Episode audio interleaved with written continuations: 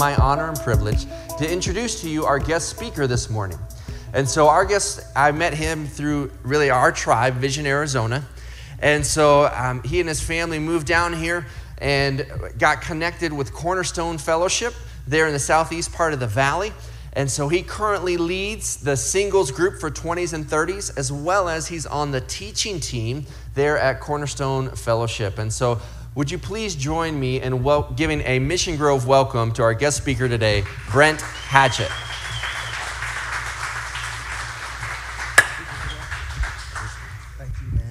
Well, what's up, Mission Grove? So good to see you. As John said, my name is Brent. I get the wonderful opportunity to serve as a singles 20s, 30s pastor uh, at Cornerstone and also on the teaching team. I've got this really uh, crazy goal, which is to grow that group as large as possible, but shrink them as much as possible so they can get married and stay out of sin. Amen. Um, so it's been really awesome. see, he caught it. Amen. Uh, it's been super awesome. I brought my family with me here today. They were at the first service. I have a newborn. Uh, she's six months old, so I'm pretty sure the reason my, my wife is not in the room at the moment is because she's dealing with her. She is absolutely a gorgeous little girl. Her name is Zuri. Uh, the best part about her is she does sleep through the night.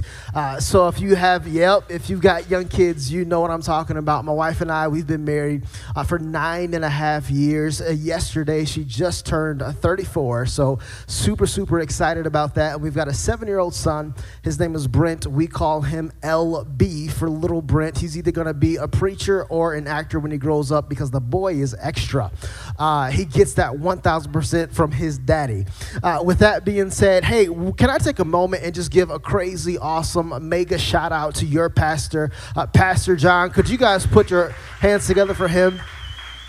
Let me tell you why, man. I'm, I'm not a lead pastor. I don't envy the shoes that he's in. For him to, uh, we talked earlier, basically uh, launch and relaunch and relaunch again, all because of COVID uh, and so many other things. For him to be still growing strong is just a testament of the, the favor of God that's on his life and the things that God is doing in and through his life. And I'm super excited, man, to see where not only Pastor John and his family is going to go, but also what he, how God's going to use uh, him in the kingdom uh, to advance Mission Grove. So, hey, with that being said, did anybody come excited about the word this morning?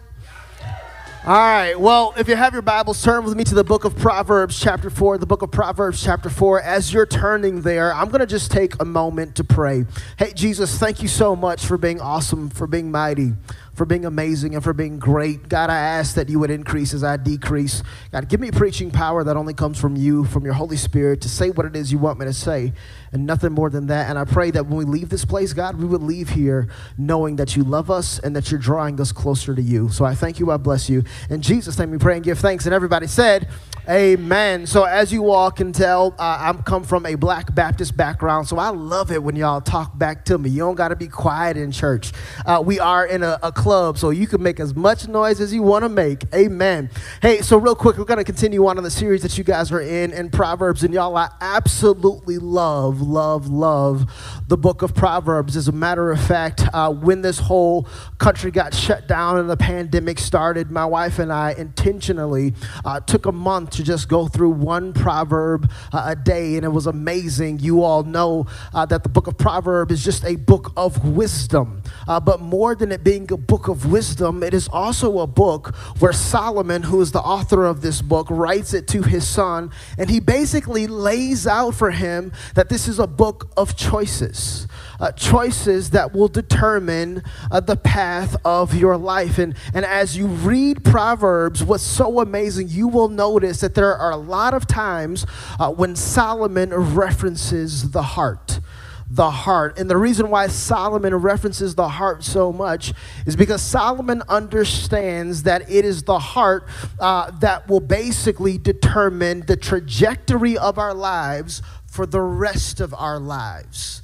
And here's the thing when the Bible speaks of the heart, uh, in Hebrew culture, it's often speaking of the mind, the way that you think. The decisions that you make are often going to be influenced by how you think but it also, when it speaks of the heart, it is talking about uh, the emotions that you have, the way that you feel. And in just a moment, Solomon is going to drop some amazing wisdom on his son here in Proverbs chapter 4 uh, regarding how it is so critical that he guards his heart. Now, before we read this passage, here's what I want us to do. We're going to look at Proverbs 4, uh, verses 22 through 27 as a whole. I'm going to read up to verse number 23, but here's what I want you to do today.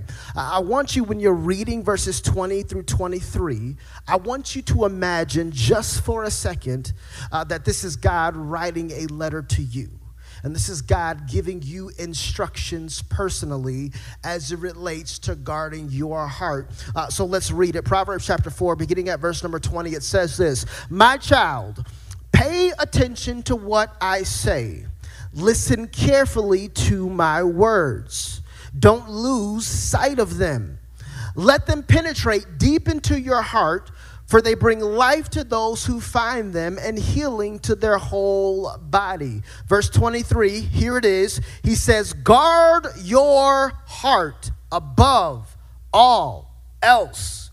Why? Because it determines the course of your life.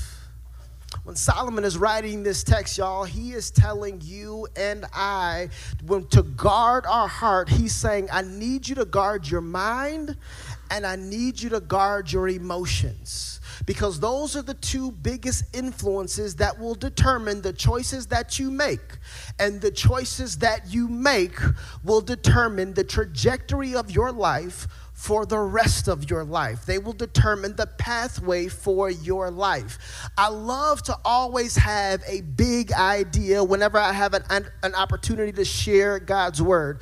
So here's the big idea. This is the one thing that I want you to write down. This is the one thing that I want you to commit to memory and understand it all week long. And it is simply this a heart for God leads to life and purpose, but a heart for self leads to death and destruction. I'll say it again a heart for God, it leads to life and purpose, but a heart for self leads to death and destruction.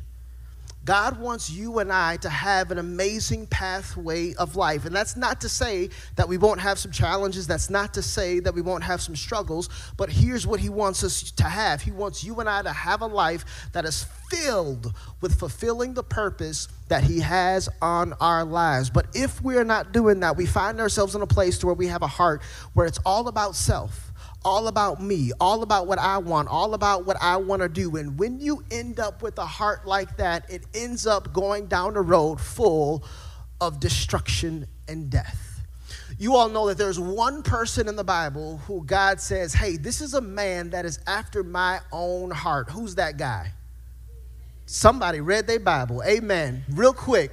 If you've got it, I want you to turn with me to 1 Samuel chapter 13. I want to introduce to you how David gets this title as being a man after God's own heart. Here's the thing before David ever steps on the scene, there's this man uh, by the name of Saul. You all know about him. Uh, Saul, unfortunately, gets a bad rap in the Bible as basically a bad guy. And there's this point in 1 Samuel chapter 13 uh, where Saul had just become king. Uh, he had just got into this battle with the Philistines, and, and as he's in this battle with the Philistines or Philistines or Philistines, tomato, tomato, you decide how you want to pronounce it.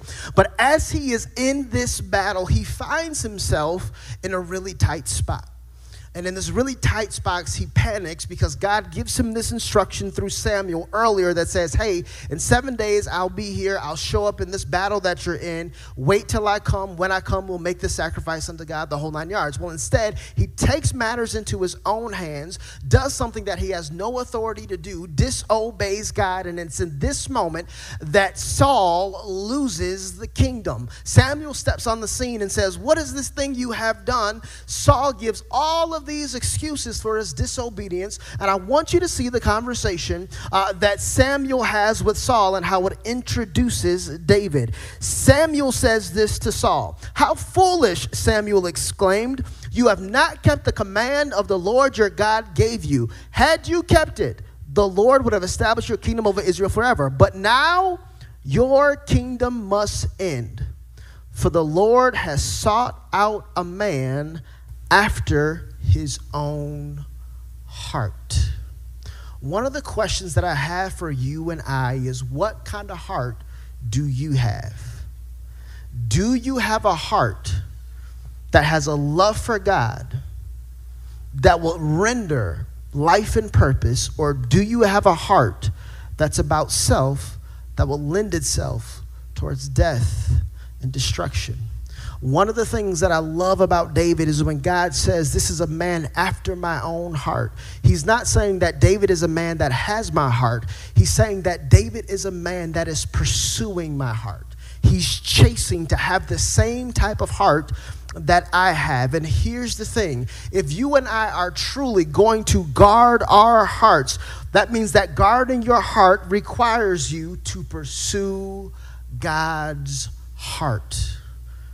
One of the things that I love about David is that David was a man who pursued God's heart. What does it mean to pursue God's heart? It means to have a mind like God, but it also means to feel like God. When it comes to having a mind like God, understanding why, how God would want you to make decisions, the only way you can understand the mind of God is if you take the time to read the Word of God sometime last year when this whole pandemic thing first launched off and I was taking some time to be more intentional in scripture, there was one prayer that I prayed every single day. I still pray that same prayer today and I will pray that prayer until the day I die. And the prayer is simply this God, let the words that are written in your word be written on my heart so that I may live them out.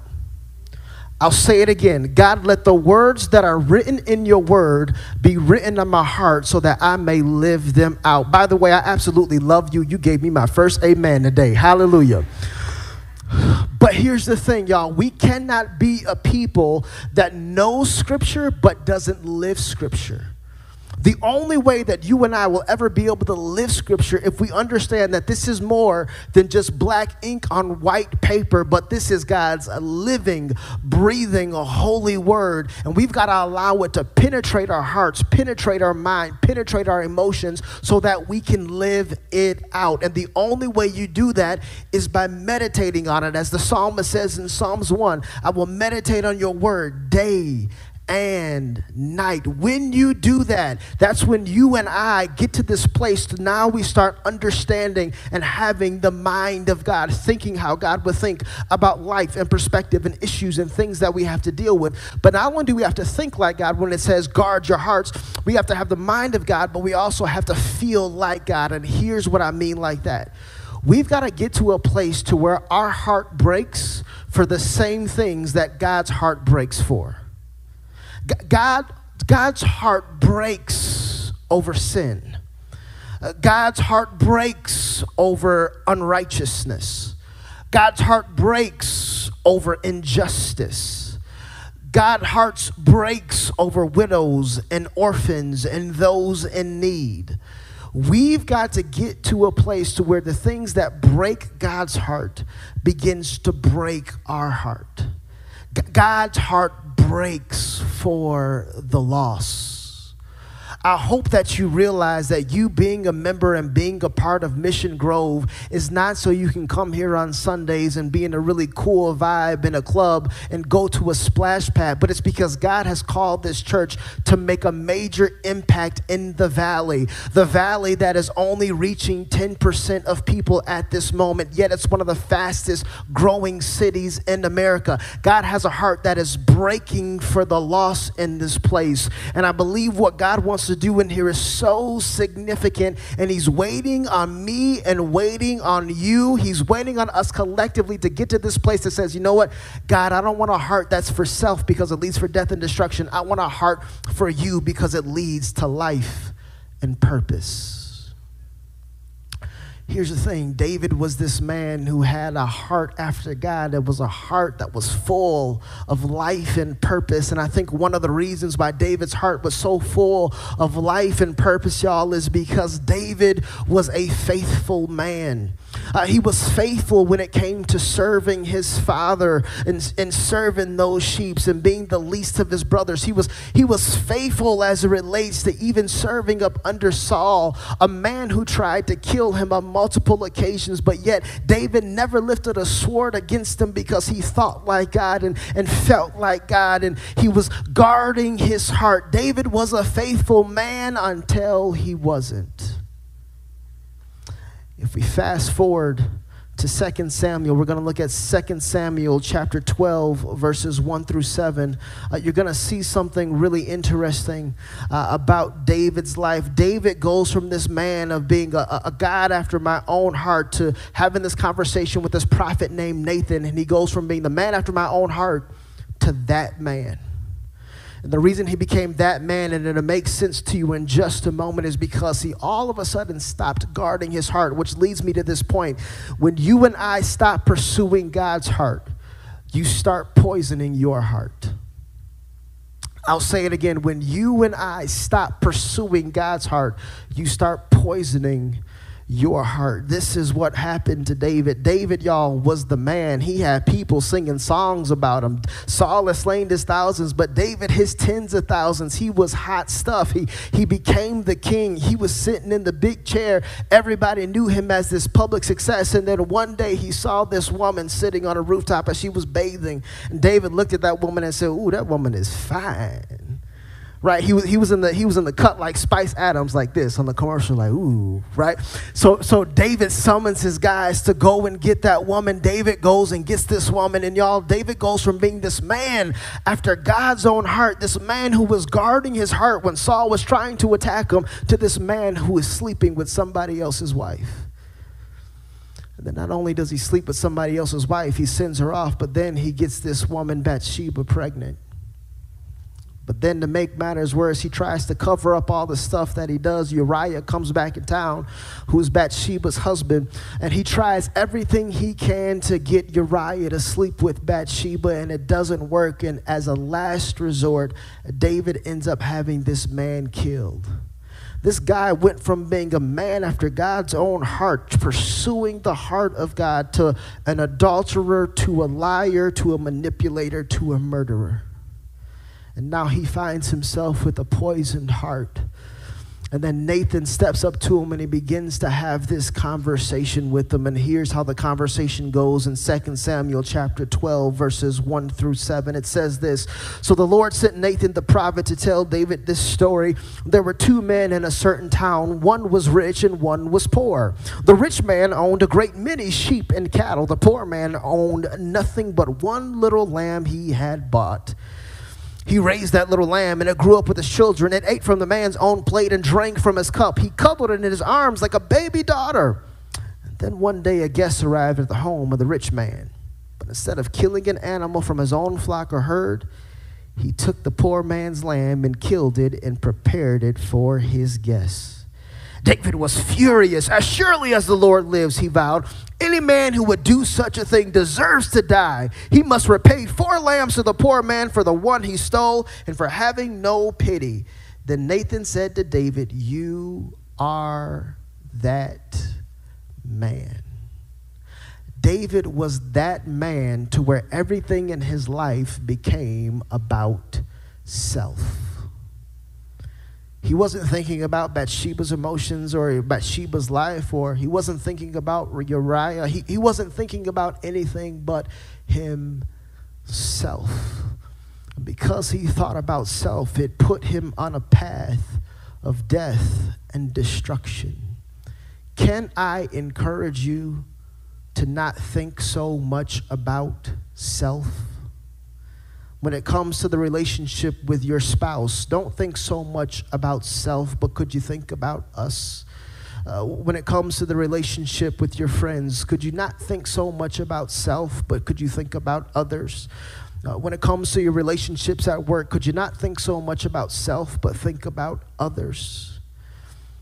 A heart for God leads to life and purpose, but a heart for self leads to death and destruction.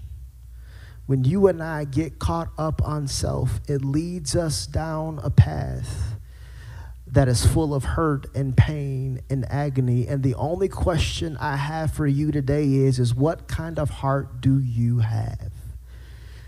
Do you have the heart that says, hey, I'm going to have a heart for God? That's going to lead towards life and purpose in my family, life and purpose with my career, life and purpose with friends, life and purpose in my church. I'm going to have a heart for God, or do I have a heart that's about self? It's going to lead to death and destruction, destruction in relationships, destructions in marriage, whatever it is. What kind of heart am I going to have? And here's the crazy thing about David. David did all of his stuff in private. And my prayer is is that none of us in this room would be a public success but a private failure. David was this public success. I'm the king. I rule the world. I'm on top of the mountain. Uh, public success but a private failure. And if you go and you read the rest of the passage, when Nathan addresses him, he talks about how, number one, David and the rest of his family, from now on, they're going to live according to the sword. Not only that, all of your wives, I'm going to have them have an adulterous relationship on the rooftop, and it's actually going to be with your own son. The child who you got birth to with Bathsheba, that child is going to die. And then God says this through Nathan. He says, What you did was in private, but what I'm going to do now is going to be in public. The truth of the matter is, is that all of us in this room struggle with just a little bit of self. But what really can harm us making bad decisions if we don't deal with a little bit of self that we struggle with in a private place. I understand that the obvious sins, you and I, we can point those out and we'll try to get help to deal with those. But what are the private things that you struggle with that nobody knows about? About your greed, or, or about your anger or again about selfishness. What are those things? Deal with those things. But I got good news for you. Even though if you stop pursuing God's heart, it starts poisoning your heart. Here's my last and my final point. It says this uh, is simply this an unguarded heart is still a redeemable heart. I'll say it again an unguarded heart is still a redeemable heart. Here it is. David, I mean, I don't know how much worse you can get as it relates to sin. Like it doesn't really get much worse than all the stuff that David did. But I want you to notice the difference between Saul and David. When Saul got caught, Saul made all kind of excuses. But watch here in uh, verse number 13 what David says when Nathan approaches him. He doesn't make excuses for his actions. Here's what he says. It says, Then David confessed to Nathan, I have sinned against the Lord my hope and my prayer is this is that you and I would have a heart for God that would lead towards life and purpose and not a heart for self that would lead towards death and destruction. And if you're here today and you're listening to this message and you're saying to yourself internally because you don't want anybody to know externally and I understand that 1000%, you know what there's some areas in my life and in my heart where it is all about self. My prayer for you and for me is simply this that we would turn that we would turn back to this place and say, God, here's my heart, redeem it. And the reason why, even though his heart was poisoned, it was redeemable, because if we look back now, today, we still look at David as a biblical hero. And the truth of the matter is, is because God has still redeemed David's story. Jesus comes through the lineage of David. And I want you to know this the reason why I believe the Holy Spirit gave me this message was not to beat you up over the head. It was not to make you feel bad about yourself. The reason why I believe the Holy Spirit gave me this message is because He wants you to know that God radically loves you. And He doesn't want selfishness to get in the way of the relationship between the two of you. God's got a purpose for your life, a plan for your life, a strategy for your life, and there are awesome things ahead of you. But he says, I want you to get the heart right. I want you to have a heart for me that will lead towards life and purpose, and not a heart about self that will lead towards death and destruction. And again, I ask you this question What kind of heart do you have? All right, if, I'm going to close this out really quick. I'm going to go to uh, back to Proverbs chapter 4. Usually, when the black preacher says he's about to close, that means he's got 30 minutes left. I promise you, I'm done in five. You ready?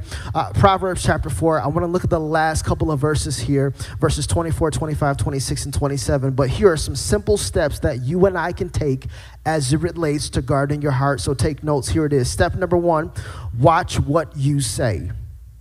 Watch what you say. Step number two, guard what you see. Guard what you see. Step number three, plan where you go. plan where you go. And then step number four, follow where he leads. Proverbs 4, verse number 24. Watch what you say. It says this Avoid all perverse talk, stay away from corrupt speech. If you and I are going to have a heart that thinks like God and a heart that feels like God, we've got to be careful with who we let speak into our lives you've got to be careful who you allow to have some type of influence over what it is that they are trying to say to you. If someone is saying something to you that's going to cause you to step outside of the will of God, then that's perverse talk. That's the type of person that you want to stay away from. But furthermore, you've got to even watch what you say to yourself. Because sometimes we can talk ourselves into some mess because we haven't allowed the Word of God to penetrate our hearts, meaning our minds and our feelings. So, number one, watch what you say. But number two, guard what you see. Verse 25 look straight ahead and fix your eyes on what lies before you. My encouragement for you and I, there are going to be so many things that are going to try to catch your eye, uh, that are going to try to tempt you, uh, that are going to try to get you to start thinking about self. My encouragement to all of us us here today is to tame the eye to stay focused on Jesus. Stay focused on what it is that Jesus wants us to do. Stay focused on what it is that Jesus wants us to stay. Stay focused on what it is where Jesus wants us to go. Pay attention and guard what you see by staying focused on Jesus. Number three, plan where you go. Verse number 26 says this Mark out a straight path for your feet and stay on that safe path. My encouragement to all of us here, if we're going to stay on this straight path, is to simply just plan your life. Here are a couple plans that I have for my own life. The plan for my marriage is simply this that my marriage does not end until death do us part. That is the plan for my marriage. The plan for my kids is that all of my kids will grow up knowing and loving Jesus and not just coming to church, but being the church. And the way I'm going to execute that plan is not just simply to raise my kids, but to disciple my kids, to make sure that my kids come up understanding that God loves them, understanding the word of God. And when they get on my nerves, you're going to get a little pat pat on your bum bum. Amen. Bless their hearts. But that is my plan for my kids, right? And then lastly, I pray uh, that I'll end up being a broke preacher. So as a result, I've got to be a good steward over my finances. My encouragement to you, if you're going to guard your heart, which will determine the decisions of your life, the trajectory of your life for the rest of your life, plan where you go. Uh, but then lastly, follow where he leads. Verse number 27. Don't get sidetracked. Keep your feet from following evil. My hope and my encouragement to you and I is that we would have a heart that says, God, wherever you tell me to go, I'm going to go.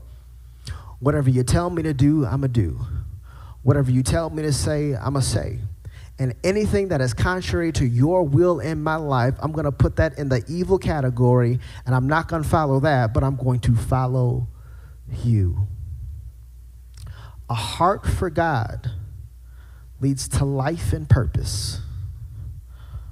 A heart for self leads to death and destruction. The question I want you to ask yourself and answer is what kind of heart do I have? To give somebody peace in this room, let me let you know right now that all of us have a little heart for self. And that's why it's so critical to understand that even that little bit of self that you got, God can still redeem that.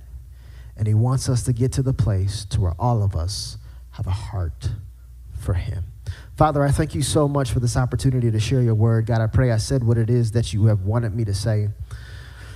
Now, God, as I get ready to take my seat, my prayer is, is that you would do a heart transplant on us that all of us, God, would have a heart that is about serving you and living for you and pursuing and chasing righteousness. I know that all of us want to live a blessed life, and I'm so thankful for Psalms 1 where it says, Blessed is the man who walks not in the counsel of the ungodly, nor stand in the way of sinners, nor sits in the seat of the scornful, but his delight is in the law of the Lord, and on it does he meditate day and night.